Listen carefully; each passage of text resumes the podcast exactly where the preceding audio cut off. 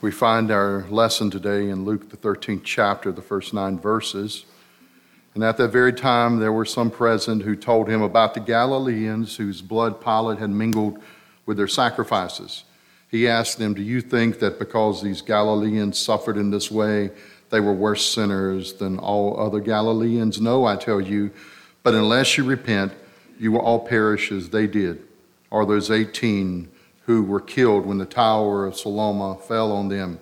Do you think that they were worse offenders than all the others living in Jerusalem? No, I tell you, but unless you repent, you will all perish just as they did. Then he told them this parable A man had a fig tree planted in his vineyard. He came looking for fruit on it and found none. He said to the gardener, See here, for three years I have come looking for fruit on this fig tree, and still I find none. Cut it down. Why should it be wasting the soil? He replied, Sir, let it alone for one more year until I dig around it and I put fertilizer on it. If it bears fruit next year, well and good, but if not, you can cut it down. Let us pray the Lord's Prayer together. Our Father, who art in heaven, hallowed be thy name. Thy kingdom come, thy will be done on earth as it is in heaven. Give us this day our daily bread, and forgive us our trespasses as we forgive those who trespass against us. And lead us not into temptation, but deliver us from evil. For thine is the kingdom, and the power, and the glory forever. Amen. The word of God for the people of God.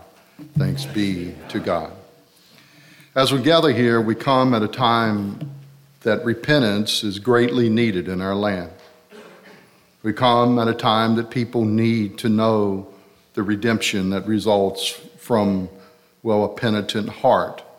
We are in the season of Lent, the season preparing us for the holiest of days, Easter, where the whole reason Jesus came was to die for our sins. Jesus came to earth to give us life and life eternal. He came to pay the price for our sins. It is strange that we live in such a time that denies the need of repentance.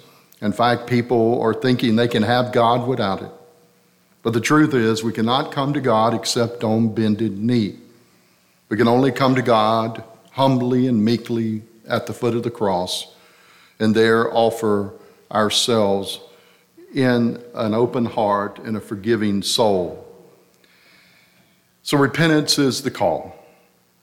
When I look around the landscape now in our nation and how people are reacting to the culture, I think a lot of it has to do with the power of technology and knowledge and communication and the freedom people have now to instantly communicate. I think what has happened is that this has given illusion of power where people think somehow their opinion can be broadcast and therefore they can talk it into being. But one cannot talk sin into being. Sin has the ability to disable us. Sin takes away our freedom. It's like a hole. The more we dig, the deeper we get. And our society, our culture, individuals, each and every day are digging a deeper hole. And the more they talk, the deeper the hole gets.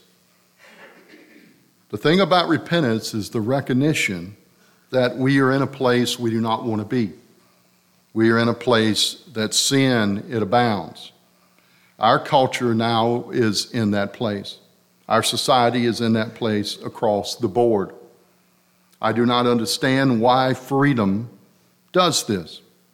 Could it be that the freedom is not freedom in Christ, but freedom that we determine that's causing this? Could it be our nation, through its freedom, is not realizing the responsibility that comes with that freedom? Yeah, I know.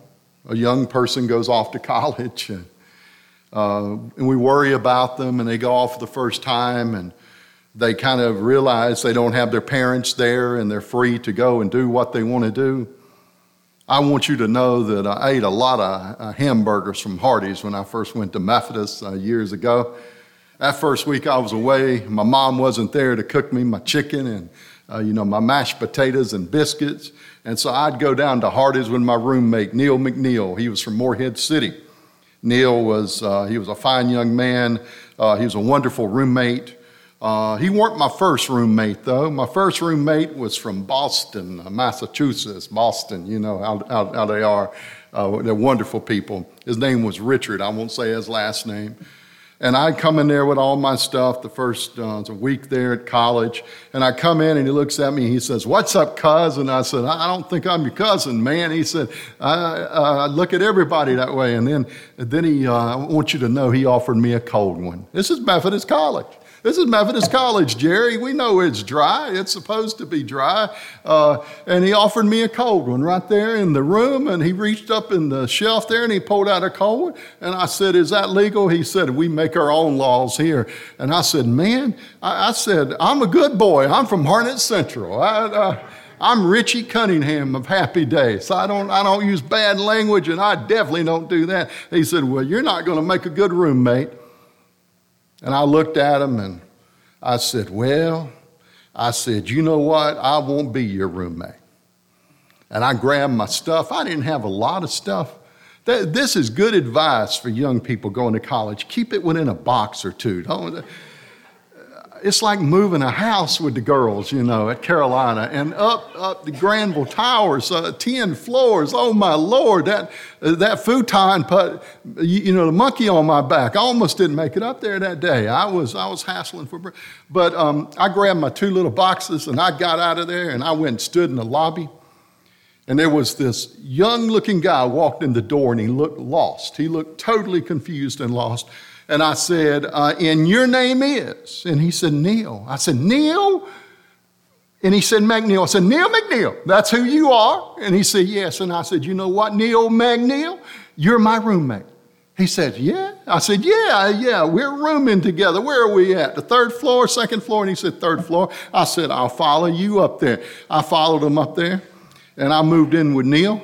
Uh, and about a month later, well, Dean Perkins came by, and Dean Perkins said, uh, Jerome, you're not supposed to be in here. And I said, I'm not. And he said, The man that was going to come, he apparently didn't come. If you want to stay, you can. And I said, Yes, I will. See, I chose a better way instead of the other way. Now, I'm not saying what happened later on in college and all the redemption I need now, the forgiveness I have to have. But I will say at that moment, he was a perfect roommate and ended up being the best man at our wedding.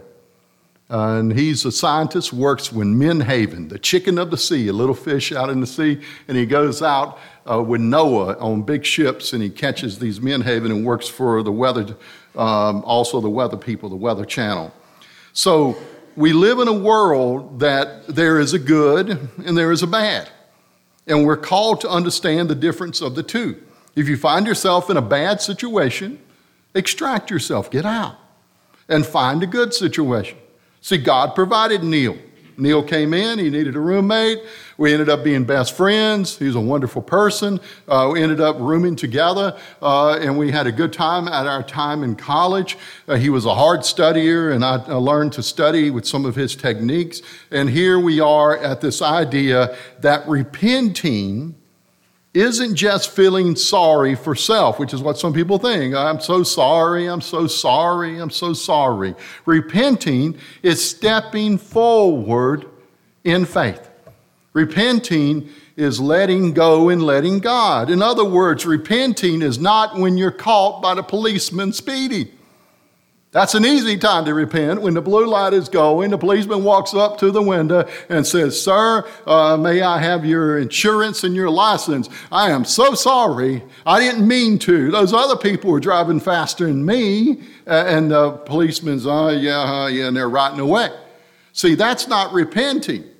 That, uh, that's not the process of saying, I'm not going to speed again. I'm not going to cross this line again. I'm going to follow this rule. I've gotten one ticket in my life. I couldn't have got more. There's chances I could have got more. I don't usually drive fast unless I have somewhere to go, and even then, I'm not a, uh, just a careless driver. But I was going to a revival over at Black Mountain. I was in Asheville, North Carolina, and that lady, uh, you know, policeman pulled me over for going 50 miles an hour in a 40 mile work zone. Uh, And I promised the judge uh, when I went up there with the other thousand people that got caught in, in that traffic uh, area, uh, I promised the judge I would never speed through Asheville again. So I want you to know, John, if we ever go to the mountains and I'm driving, when we hit the city limits of Asheville, I'm slowing right on down. And I'm going to creep all the way through Asheville, and then on the other side, I'm going to speed back up again because I made a promise. It starts at the city limits. See, repentance is when we establish this place that we obey God and we say, Lord, help me. And what happens is that then God redeems. It always happens after repentance. Re- redemption does not happen without repentance. In other words, the people of this nation will not be saved unless they repent. There's no way around this. There's no, there's no, uh, you, you know, just pass go and whatever. You, you, you have to repent. In other words, the culture cannot get to heaven unless it repents. And that's for some reason is being taught or understood that people can just bypass the repentance and go straight to redemption. But how can we go past the cross of Jesus? Because the cross of Jesus is our cross. It's our sin that he carries there, and his redemption is won on the cross. He redeems us. Now, what that means in biblical understanding and theological understanding of the scripture, the Holy Bible, is redemption means God steps in our place and his through his grace that we are saved. The way I've always envisioned this when it comes to the judgment that we each and every one will face, the time will come in the judgment that we will be called forward. Our name will be given. It'll be the day of judgment. The book of life will be opened.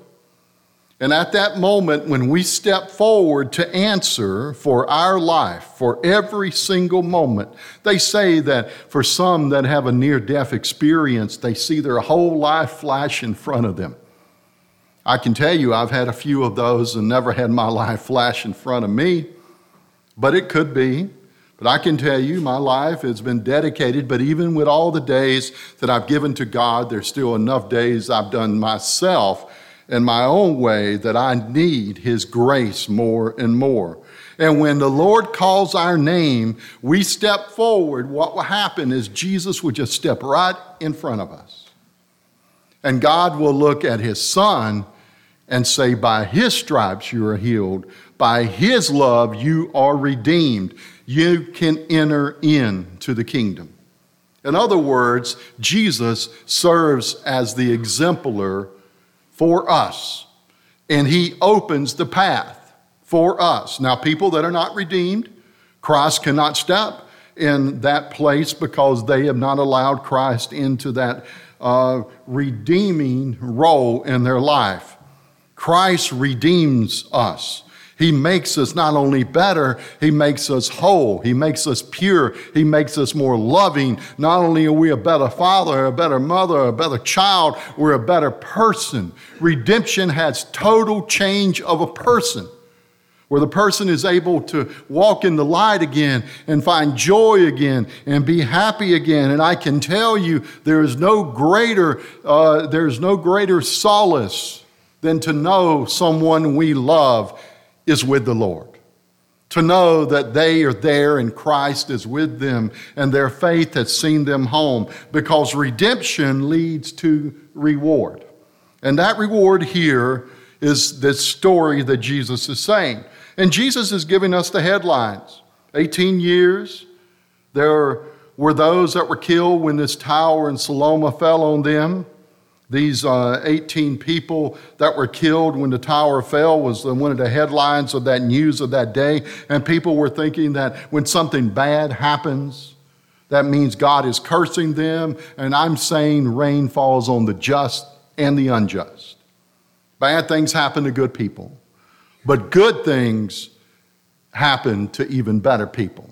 In other words, God, through his redemption, allows us to step forward and to step into the reward that is given for a repentant life.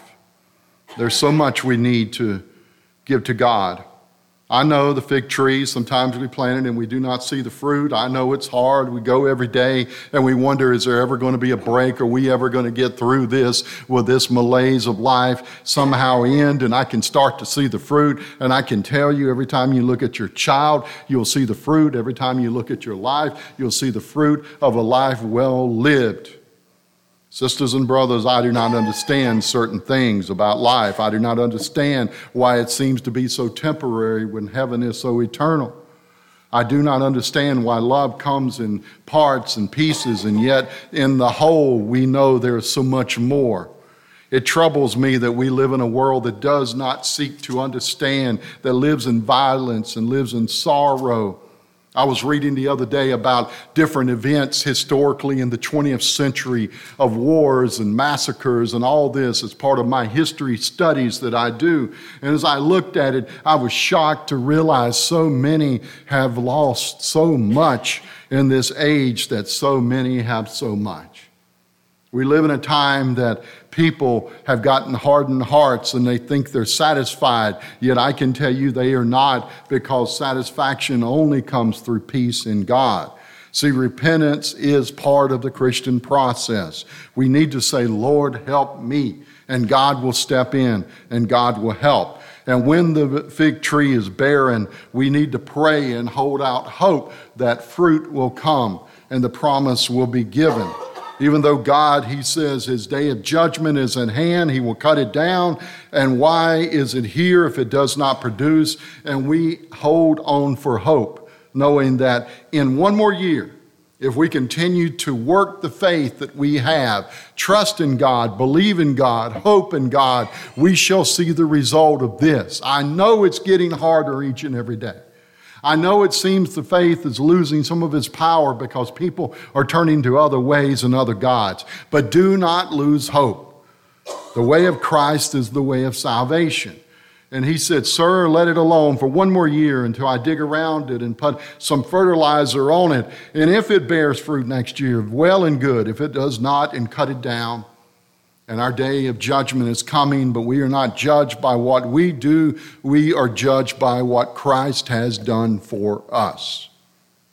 Let us pray. Dear Lord, open up our hearts that we may grow in this grace and understanding with one another and know that repentant hearts open up the door to love and life. Lord, we know that redemption is at hand and the reward of love eternal is ours. Let us claim this promise. In Jesus' holy, sweet name we pray. Amen.